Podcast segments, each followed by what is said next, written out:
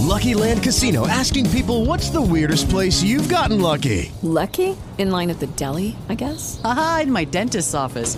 More than once, actually. Do I have to say? Yes, you do. In the car before my kids' PTA meeting. Really? Yes. Excuse me, what's the weirdest place you've gotten lucky? I never win and tell. Well, there you have it. You can get lucky anywhere playing at LuckyLandSlots.com. Play for free right now. Are you feeling lucky? No purchase necessary. Void where prohibited by law. 18 plus. Terms and conditions apply. See website for details. Judy was boring. Hello. Then Judy discovered ChumbaCasino.com. It's my little escape. Now Judy's the life of the party. Oh, baby, Mama's bringing home the bacon. Whoa, take it easy, Judy. The Chumba life is for everybody. So go to ChumbaCasino.com and play over 100 casino style games. Join today and play for free for your chance to redeem some serious prizes. chumba ChumbaCasino.com. No purchase necessary. Void where prohibited by law. 18 plus terms and conditions apply. See website for details. Un podcast di vita sportiva. Eccoci qua, cari amici di Atletica Viva, il podcast di vita sportiva che parla dell'atletica a 360 gradi. Come promesso, siamo qui per un nuovo episodio eh, post meeting internazionale di Savona. Io sono Davide Negro e qui con me c'è Simone Girotti, ciao a tutti, ciao a tutti. Ciao Simone e ben ritrovato, buon pomeriggio, buona serata. Eh, post appunto meeting di Savona come ci eravamo ripromessi la precedente puntata. In questo episodio parleremo appunto del meeting di Savona che c'è appena stato e di molto altro ancora. Particolare sarà la nostra parentesi sulle gimnasiadi. Eh, apriremo l'argomento sport e scuola, però prima di tutto ciò, sigla. Take your marks. Set.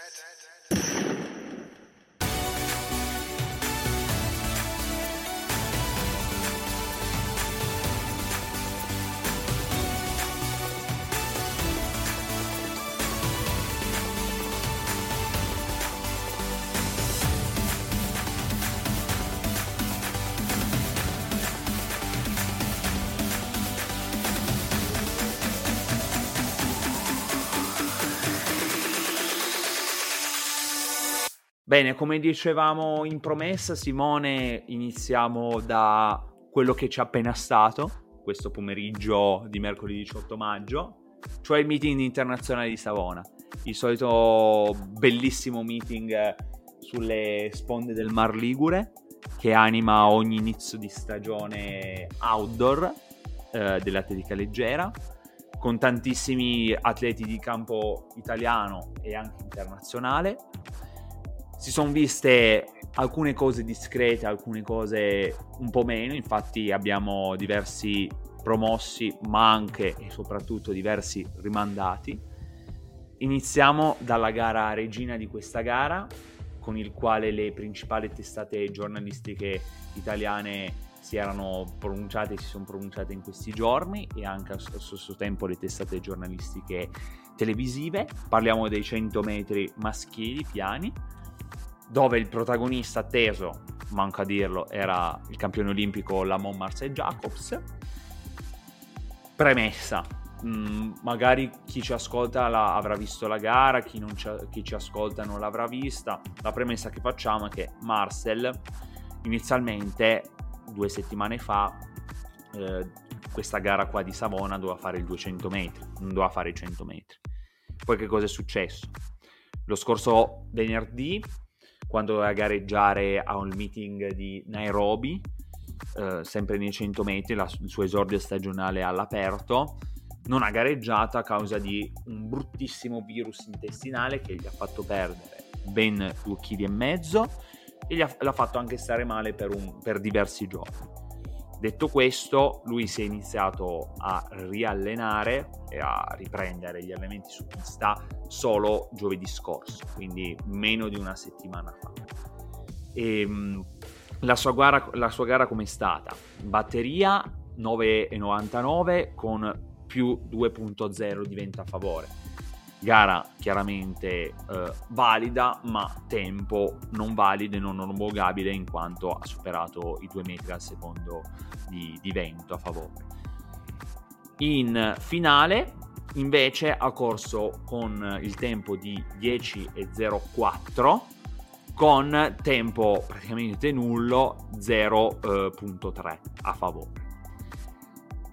In batteria pre- pre- presagivamo un po' Simone eh, il fatto che si fosse veramente tanto tanto tenuto Marcel, anche dalle sue parole post batteria che ha rilasciato alla giornalista Elisabetta Caporala alla RAI.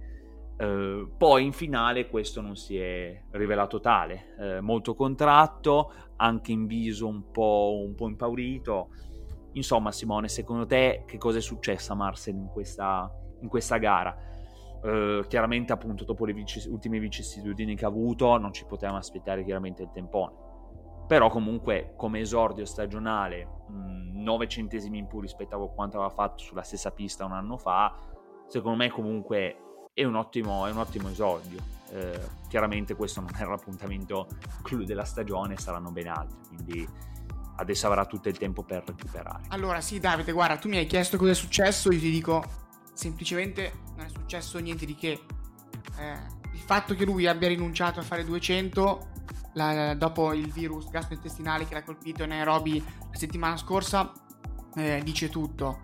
Eh, non è il Marcel di, di, Tokyo, non è quello di Belgrado, semplicemente perché A è ancora indietro di, di condizione fisica e l'abbiamo visto soprattutto più che nella, nella, fase di partenza nel lanciato. Anche lui l'ha riferito ai microfoni della RAI, ha detto che non ha fatto la differenza come al solito sul lanciato. Quello che, che possiamo dire comunque è che è riuscito a vincere, ha preceduto il forte ivoriano Artur Sissé eh, che ha chiuso la gara in 10-10. Esatto, 10-10, un gran tempo anche per lui, per, per essere l'esordio stagionale. Eh, quindi non, io non, non, sarei, non, sarei, preoccupato. È ancora presto per poter tirare delle, delle somme, siamo solo all'inizio della stagione. Eh, non ha fatto un tempo altissimo, ha fatto un 10-04 e, e come esordio secondo me va, va più che bene. Poi è incoraggiante anche il 9,99 fatto in batteria, sebbene con, con un po' di vento. Eh, ma comunque ci siamo, la stagione è lunghissima, gli impegni importanti sono, sono in là con la stagione, sono due quest'anno, non è come al solito uno, sono i campionati europei di Monaco di Baviera i campionati mondiali di Eugene. Quindi io mi aspetto comunque di vedere il Marcel migliore in vista di quegli appuntamenti e noi ce l'auguriamo tanto. Eh, sì, appunto, come dicevi te, anche secondo me è mancato un po' di brillantezza Marcel, soprattutto sul lanciato. Comunque non è, secondo me, un, non c'è da fare assolutamente nessun campanello d'allarme, l'ha detto anche lui che c'è ancora molto da lavorare, comunque l'obiettivo per lui sono i mondiali. Eh, anche lo stesso Paolo Camossi, il suo allenatore, l'ha detto, quello che ho appena, ho appena, detto, quindi obiettivo dei mondiali, che gli manca un po' di brillantezza, secondo me gli manca anche forse un po' l'atmosfera da gara, che per carità, qui c'erano ottimi avversari in questo meeting, eh, Sisevico, l'ex recordman europeo eh, nei 100 metri, eh, però gli manca appunto quella, quel contesto internazionale stile Olimpiadi che magari può far scattare quella scintilla. Per Marcel, personalmente, sarà un attimo da capire quale sarà adesso il suo programma da qua le prossime settimane, perché lui avrà, dovrebbe avere diversi impegni. A fine mese, a fine mese avrà un, un, importantissimo meeting a Eugene. E questa è una, a Eugene sarà una, una grande gara. Una grande gara perché ci saranno tutti sulla pista che, del mondiale, esatto, ma ci saranno tutti i migliori al mondo sui, sui 100 di queste, di queste, ultime stagioni. E secondo me è una finale mondiale anticipata, quella a cui assisteremo a Eugene. Assolutamente sì, assolutamente. È lì si potrà vedere veramente il vero Jacobs. Uh, proseguendo con i risultati nei 100 metri, io segnalerei anche gli altri ottimi risultati dei nostri italiani. Record personale, quindi personal best per Cituruali, eh, fiamme, delle fiamme gialle che ricordiamo aveva fino a qualche settimana fa stabilito il uh, record del Milano per stazione italiana su 150 metri, poi uh, scalzatagli da, da Faustino Desalu. Oggi è riuscita a migliorare di un decimo uh, il suo personal best stabilito solo una settimana fa allo Stadio dei Marmi di Roma. Un 10-18 validissimo, soprattutto anche vista praticamente il vento nullo, che fa presagire una ottima ascesa di questo ragazzo. Oltre a lui, personal best anche per Esaosa Faustinio Desalu, eh, 10-21 con rammarico, secondo lui addirittura. Con rammarico in quanto si aspettava di scendere sotto i 10-20, ma comunque prima gara stagionale per lui, quindi non è che eh, può essere così poco soddisfatto. Sempre in campo italiano, un altro eh, oro olimpico come Lorenzo Patta, invece ha chiuso la gara in 10-19, anche lui così come Desalu l'hanno chiuso anzitempo in batteria e non in finale perché non si sono qualificati.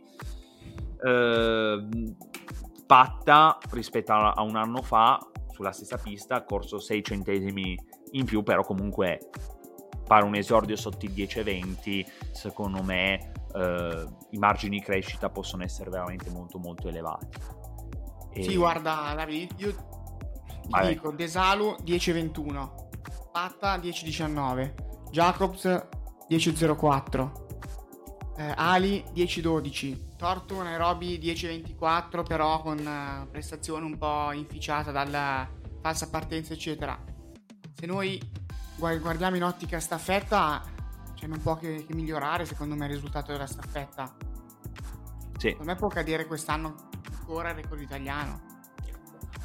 Assolutamente Simone, assolutamente perché considera che secondo me sono tutti questi qua che hai citato in grado di arrivare mh, in prospettiva mondiale, in, pros- in ottica eh, appunto appuntamenti eh, clou della stagione di luglio-agosto a dei tempi sotto i 10-15 so, sui 100 che mh, considerando una staffetta, quindi una gara sul lanciato, vuol dire 10 secondi netti, di, poco, o poco anche più. meno. Anche meno.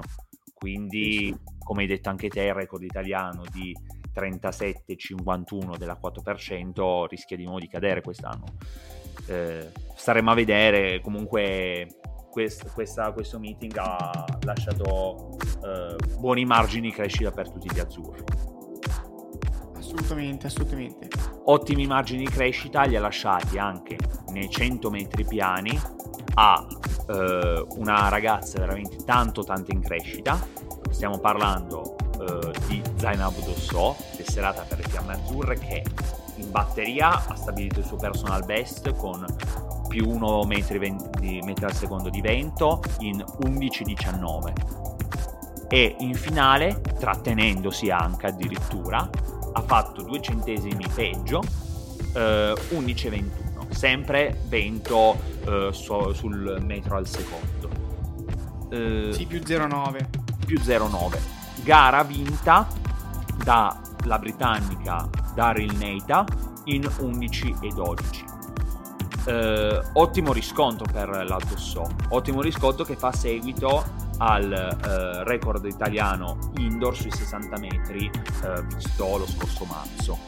E notevole progresso di questa ragazza che può ancora più migliorare secondo me questo 11-19 visto anche, anche in finale ha fatto praticamente lo stesso tempo due centesimi peggio frenando addirittura sì, eh, secondo me, sempre parlando di record italiano, di record italiani, l'11 e 14 di Manuele Levorato, che risale ormai al 2001, ai giorni contati, perché un addosso in queste condizioni può, può davvero avvicinarsi, secondo me, agli 11 netti.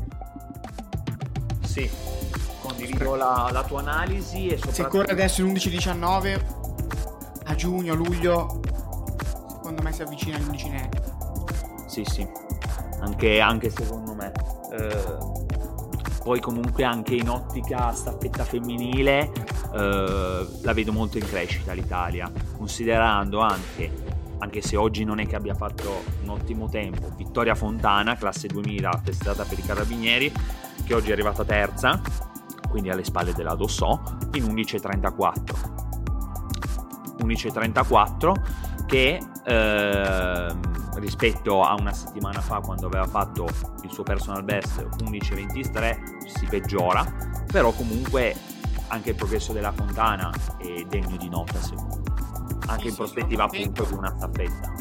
Sono contento perché noi parliamo sempre di velocità al maschile, noi così come tutti i principali media diciamo, però anche la velocità femminile sta, ri- sta risentendo di questa ondata di, di positività dell'atletica italiana direi meno male perché è un settore dove, nel quale fino a qualche anno fa eravamo in parecchie difficoltà, cioè eravamo in difficoltà e queste atlete classe 99 la Dosso 2000 Fontana stanno dando una, una bella ventata di positività al settore della velocità azzurra. Condivido, condivido in pieno. Continuando questa carrellata dei risultati del meeting di, di Savona, citiamo 400 ostacoli maschili, l'ottima prestazione di Mario Lambrughi, ehm, tesserato per la Riccardi Milano, che ha fatto un tempo di 49,03 a soli 4 centesimi dal suo miglior eh, crono del 2018, 48,99. Questo però eh, risultato lo priva di soli 3 centesimi purtroppo dello standard per i mondiali di Eugene, eh, stabi- eh, stabilito a 49,20. Eh, c'è ancora tempo per fare. C'è ancora tempo, sì, però assolutamente. Ehm, proseguendo con i risultati. Bene, secondo me, il debutto di Dalia Caddari sui 200 metri. La campionessa d'Europa Under 23 ha inaugurato la stagione sui 200 metri con un ottimo, devo dire, 22,83 con vento regolare a, proprio al limite, però più 2 metri al secondo. Citiamo anche l'ottimo risultato di questa Under 23 tesserata per l'Atletica Brescia nei 100 eh, ostacoli femminile. Elena Carraro, che se ti ricordi l'avevamo citata qualche puntata fa Simone, Sì. quando aveva stabilito quasi la miglior prestazione italiana di sempre, Under 23 sulla, sulla distanza. Oggi prosegue questo progresso facendo un tempo molto buono di 13 e 13. Anche Nella lei si fila. avvicina alla barriera, alla barriera Vabbè, dei dei 13, do- dei 13. secondi. Co- eh, barriera di 13 che ha battuto la nostra luminosa Bogliolo con 12,99. Molto lontana ancora dai, dai suoi standard, stabiliti intorno ai 12,78-79 come ben sappiamo. Però comunque anche lei doveva rompere il ghiaccio, ha lavorato tanto, l'ha detto ai microfoni della RAI eh, post, post gara. Era solo una gara per rompere il ghiaccio, poi lei è, è lì vicino, abita praticamente ad Alassio, a pochi passi da, da Savona. Era la sua gara di casa, l'ha comunque eh, portata a termine con questo sub 13 secondi. Comunque- Vabbè, comunque con 12,99 come esordio stagionale non è niente male, No. considerando poi dalla stagione indoor, indoor deludente per lei da cui, da cui arriva, quindi sì, direi che va, va assolutamente bene come, come esordio. Sì. Invece nei 110 ostacoli uomini, eh, peccato per Hassan Fofana che è costretto eh, anzitempo a pochissimi metri dall'inizio della gara a ritirarsi a causa di crampi che lo avevano già attanagliato eh, durante il riscaldamento.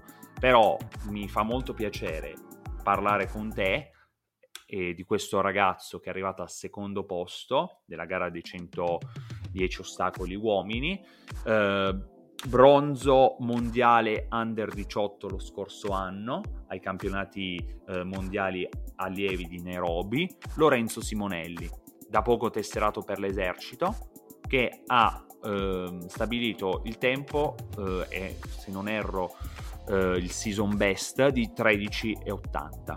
Eh, ottimo prospetto questo ragazzo, l'ho visto correre veramente molto molto bene. Simone, che ne pensi? Sì, sì, davvero, io è già da qualche anno che, che, diciamo lo seguo e secondo me si tratta veramente di un fenomeno, ce ne sono pochi così. Mi ricordo anche quando era cadetto allievo che faceva davvero, era impressionante da vedere, anche perché vanta di, un, di una struttura fisica eh, non, indifferente, eh, è un armadio diciamo. Sì, condivido, condivido. Quindi gli ostacoli da 106, cioè con gli ostacoli da 106 si trova veramente a suo agio. Oggi ha fatto 13,80, giusto? Sì. Sì, che peraltro ha solo un centesimo dal suo personale di 13,79, quindi oh, ok. ha corso già ai suoi livelli, ma sono più che sicuro che, che verrà battuto questo personale alla prossima occasione. Comunque mi correggo e mi scuso con gli ascoltatori, non bronzo mondiale under 18 lo scorso anno, ma bronzo europeo under 20. Eh, tra gli juniores. Juniores, esatto. Infatti compierà 20 anni il prossimo primo giugno. Eh, concludendo questa carrellata di risultati, eh, non possiamo concludere con quello che è successo in pedana. Eh, se, da, se da una parte il triplo Uh, c'è stata la miglior prestazione mondiale del 2022 a livello outdoor della saltatrice uh, Dominica Tea Lafod con un poderoso 14 metri e 53 centimetri. Su, in pedana del, del peso uh, non, è stato, non, è, non è invece stata così esaltante la gara. I nostri italiani, sì, Nick Ponzio e che si è imposto con 21 metri e 12 centimetri, ha vinto appunto la gara, mh, mm, proseguendo questo suo progresso eh, sopra i 20 metri che lo sta accompagnando da diversi mesi a questa parte. Eh, secondo posto per Zane Weir, 21,05. Eh, terzo invece Sebastiano Bianchetti. Invece sesto al rientro, e qui vorrei arrivare a parlare proprio di, di lui, che è anche nostro amico Simone, Leonardo Fabbri, 1954. Anche lui l'ho visto come Jacobs un po' scarico, un po' scarico e poco poco brillante e mm, l'ho visto anche un po', un po abbattuto. E volevo un attimo condividere con te le sue, tue sensazioni di quello che hai visto di, di questo rientro di Leonardo Fabbri dopo, come ben sappiamo, gli ultimi mesi, l'ultima annata più che altro, non, non tanto facile.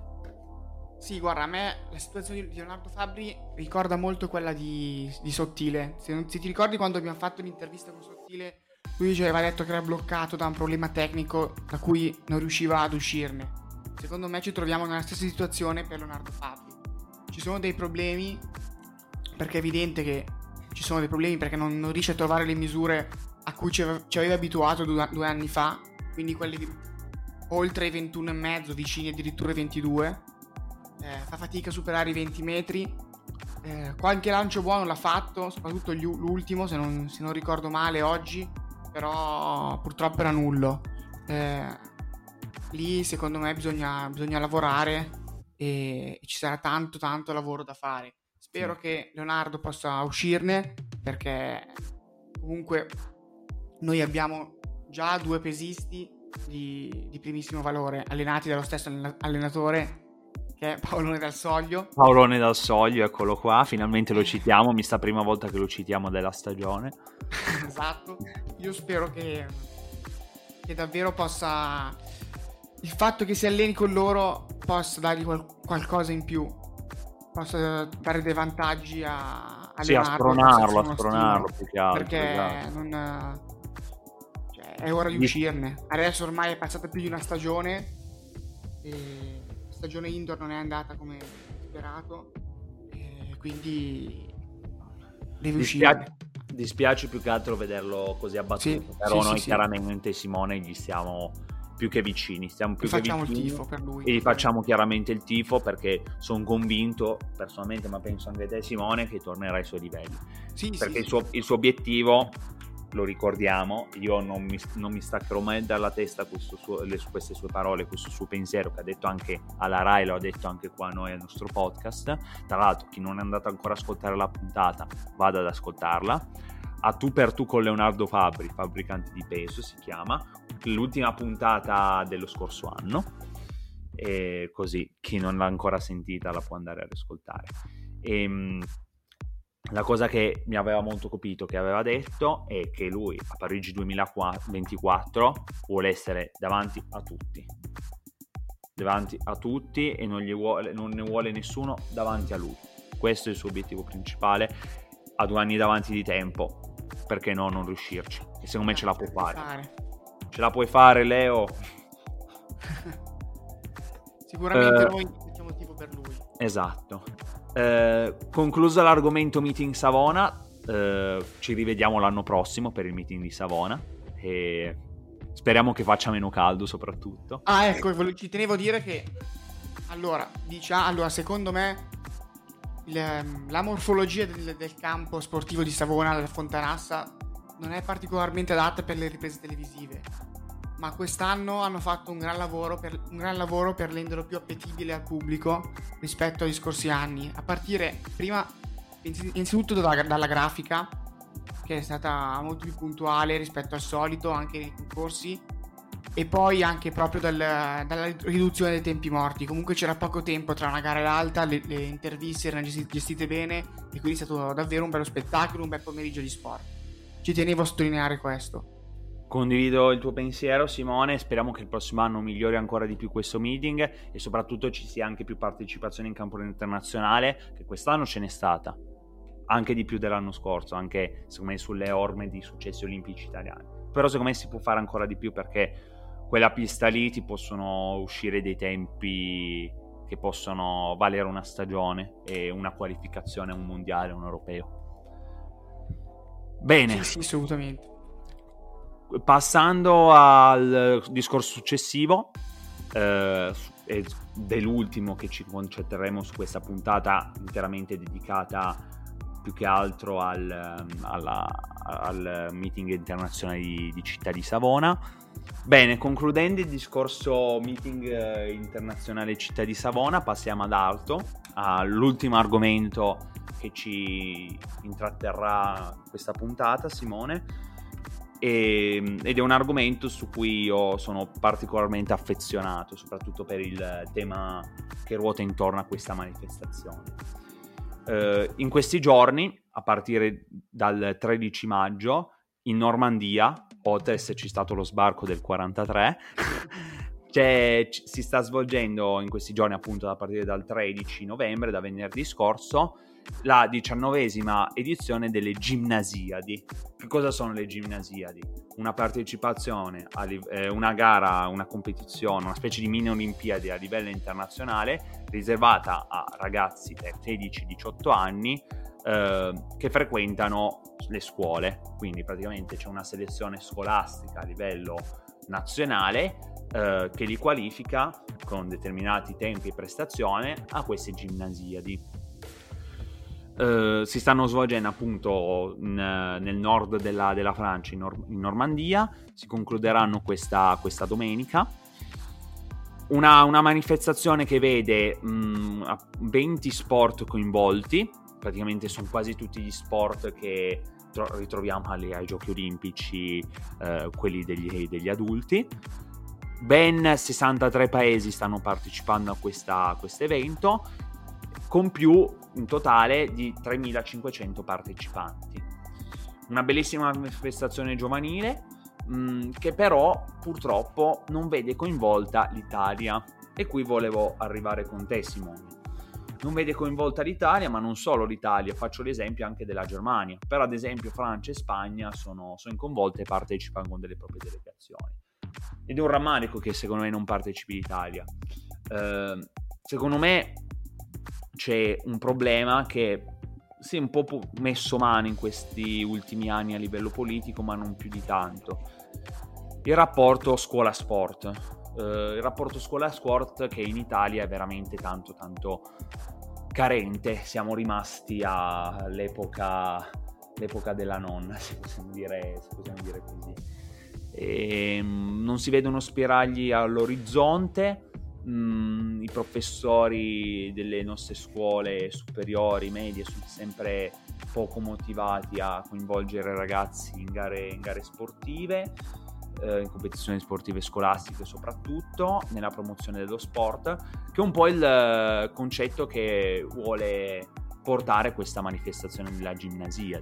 Infatti non a caso oltre alle gare ci sono anche degli eventi collaterali dedicati soprattutto alla promozione dello sport a scuola, nonché uh, un forum che racchiude alcune eh, organizzazioni non governative mondiali e eh, alcuni rappresentanti delle federazioni internazionali dello sport eh, per cercare di portare degli argomenti e delle soluzioni per promuovere maggiormente di più lo sport a scuola. In Italia, appunto, come dicevo, eh, siamo molto carenti in questo, nonostante che dal prossimo anno, questo mi fa molto piacere, dal, dalle scuole elementari verrà introdotta la figura dell'insegnante di educazione motoria da partire dalla quarta, eh, quarta elementare con due ore settimanali. Adesso nelle nostre scuole esiste la psicomotricità, non esiste le, l'educazione fisica. Puntualizziamo questa cosa. Ehm, Simone, mm, dimmi la tua su questa situazione che mh, mm, c'è trasporto e scuole in Italia e di anche la tua sul come mai secondo te l'Italia non ha partecipato con una propria delegazione a questa gimnasia in Normandia. Allora, secondo me tu parlavi di rapporto sport e scuola, ma in Italia questo rapporto non c'è. Cioè, la sensazione, ti parlo da, da, allenatore e anche da insegnante di, di scienze motorie all'interno di una scuola alimentare, dalle mie esperienze ho fatto anche quello, lo sport è visto come un di più. Spesso i, i, i due campi, quindi io non sto dando solo le colpe a scuola, ma le do anche allo sport, si ostacolano a vicenda. Nel senso che eh, gli atleti che devono fare gare sportive, eccetera, con le loro società non vengono magari aiutati alla scuola e viceversa. Quando ci sono impegni scolastici, le società sportive spesso tendono ad, ad, ad arricciare il naso, diciamo. Quindi questo dialogo questo dialogo non c'è, per la mia esperienza eh, non c'è assolutamente cosa diversa negli altri paesi europei e comunque anche oltreoceano. Di tutto, tutto parte da qua. Poi la presenza dell'Italia alle gimnasiadi eh, può essere anche un fattore più tecnico, nel senso che ci sono diverse scuole di pensiero, eh, ci sono quelli che sostengono che non è giusto far fare attività a, a ragazzini di 13 anni, dei 13 fino ai 17, 18 anni, fare, fare attività internazionale perché potrebbe essere visto da loro come un punto d'arrivo anziché un punto di partenza, cioè loro tendono a, loro e i loro allenatori soprattutto, tendono a eh, portarli al massimo delle loro, delle loro capacità in quelle fasce d'età, quindi parlando molto volgarmente a stressarli troppo, e poi una volta fatte queste competizioni i ragazzi si sentono già arrivati perché magari a livello assoluto sanno che non potranno mai ottenere certi risultati e quindi mollano o comunque riducono di più l'impegno nello sport.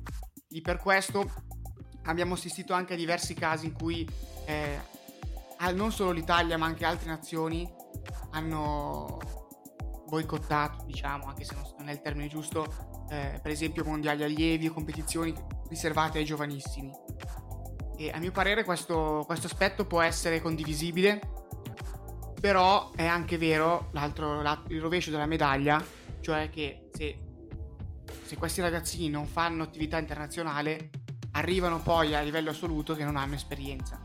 Quindi secondo me la soluzione è quella di riuscire attraverso gare, attraverso spiegazioni idonee a far comprendere agli atleti e agli allenatori eh, che è importante sì fare attività internazionale, però deve essere finalizzato, non non è il fine ultimo. Il fine deve essere quello poi di, di riuscire a farla, fare i risultati da, da assoluto. Perché noi spesso ci accontentiamo dei risultati dell'allievo che corre in 10, 40, 10, 50, 100 metri, ok, che da allievo vai forte, però da assoluto con 10, 50 non sei nessuno. Vero, Verissimo, secondo me quello che manca, invece io che sono sempre uno un po' più tecnico di te, uh, io quello che vedo che manca, io ne parlo semplicemente come esperienza da, da studente, uh, quello che ho passato nei, nei miei anni da, da, studente scolastico, quello che vedo è che manca proprio un rapporto tra scuola e sport, uh, secondo me mh, il un peccato che noi non lo possiamo fare come Italia, introdurre un ufficio scolastico dello sport, dedicato allo sport, dove più scuole si mettono, si interconnettono tra, tra di loro per organizzare magari gare, gare interne di, di istituto, per promuovere più tipi di sport, non solo uno, cosa che fa anche la ginnasiade E, ma io quello, oltre a questo, quello che vedo è che in alcune scuole molti dirigenti scolastici, molti professori, docenti eh, portano proprio gli studenti ad abbandonare lo sport in alcuni casi quando lo studente è in difficoltà, che non va bene a scuola, gli dicono o le dicono allo studente, alla studentessa, o fai sport oppure studi, perché altrimenti noi ti bocciamo, ti ramandiamo di questa materia. Ci sono degli istituti dove i professori ti mettono davanti a queste due scelte qua. Sì, sì, ma guarda che per mancanza di eh. cultura scolastica e sportiva. Ed è un peccato, ed è un peccato perché non esiste solo sport, non esiste solo studio. Eh, è un peccato, un davvero, davvero un peccato. Eh, qualcosa si sta facendo, si è fatto negli ultimi anni a livello politico su questa, su questo su argomento, però ancora troppo, troppo poco, i risultati si vedranno solo nel lungo periodo. Chiaramente e poi siamo ancora indietro rispetto agli altri cosa. paesi, eh? Siamo sì, ancora quello... indietro anni luce su queste cose. Ah, quello, quello senz'altro, quello senz'altro.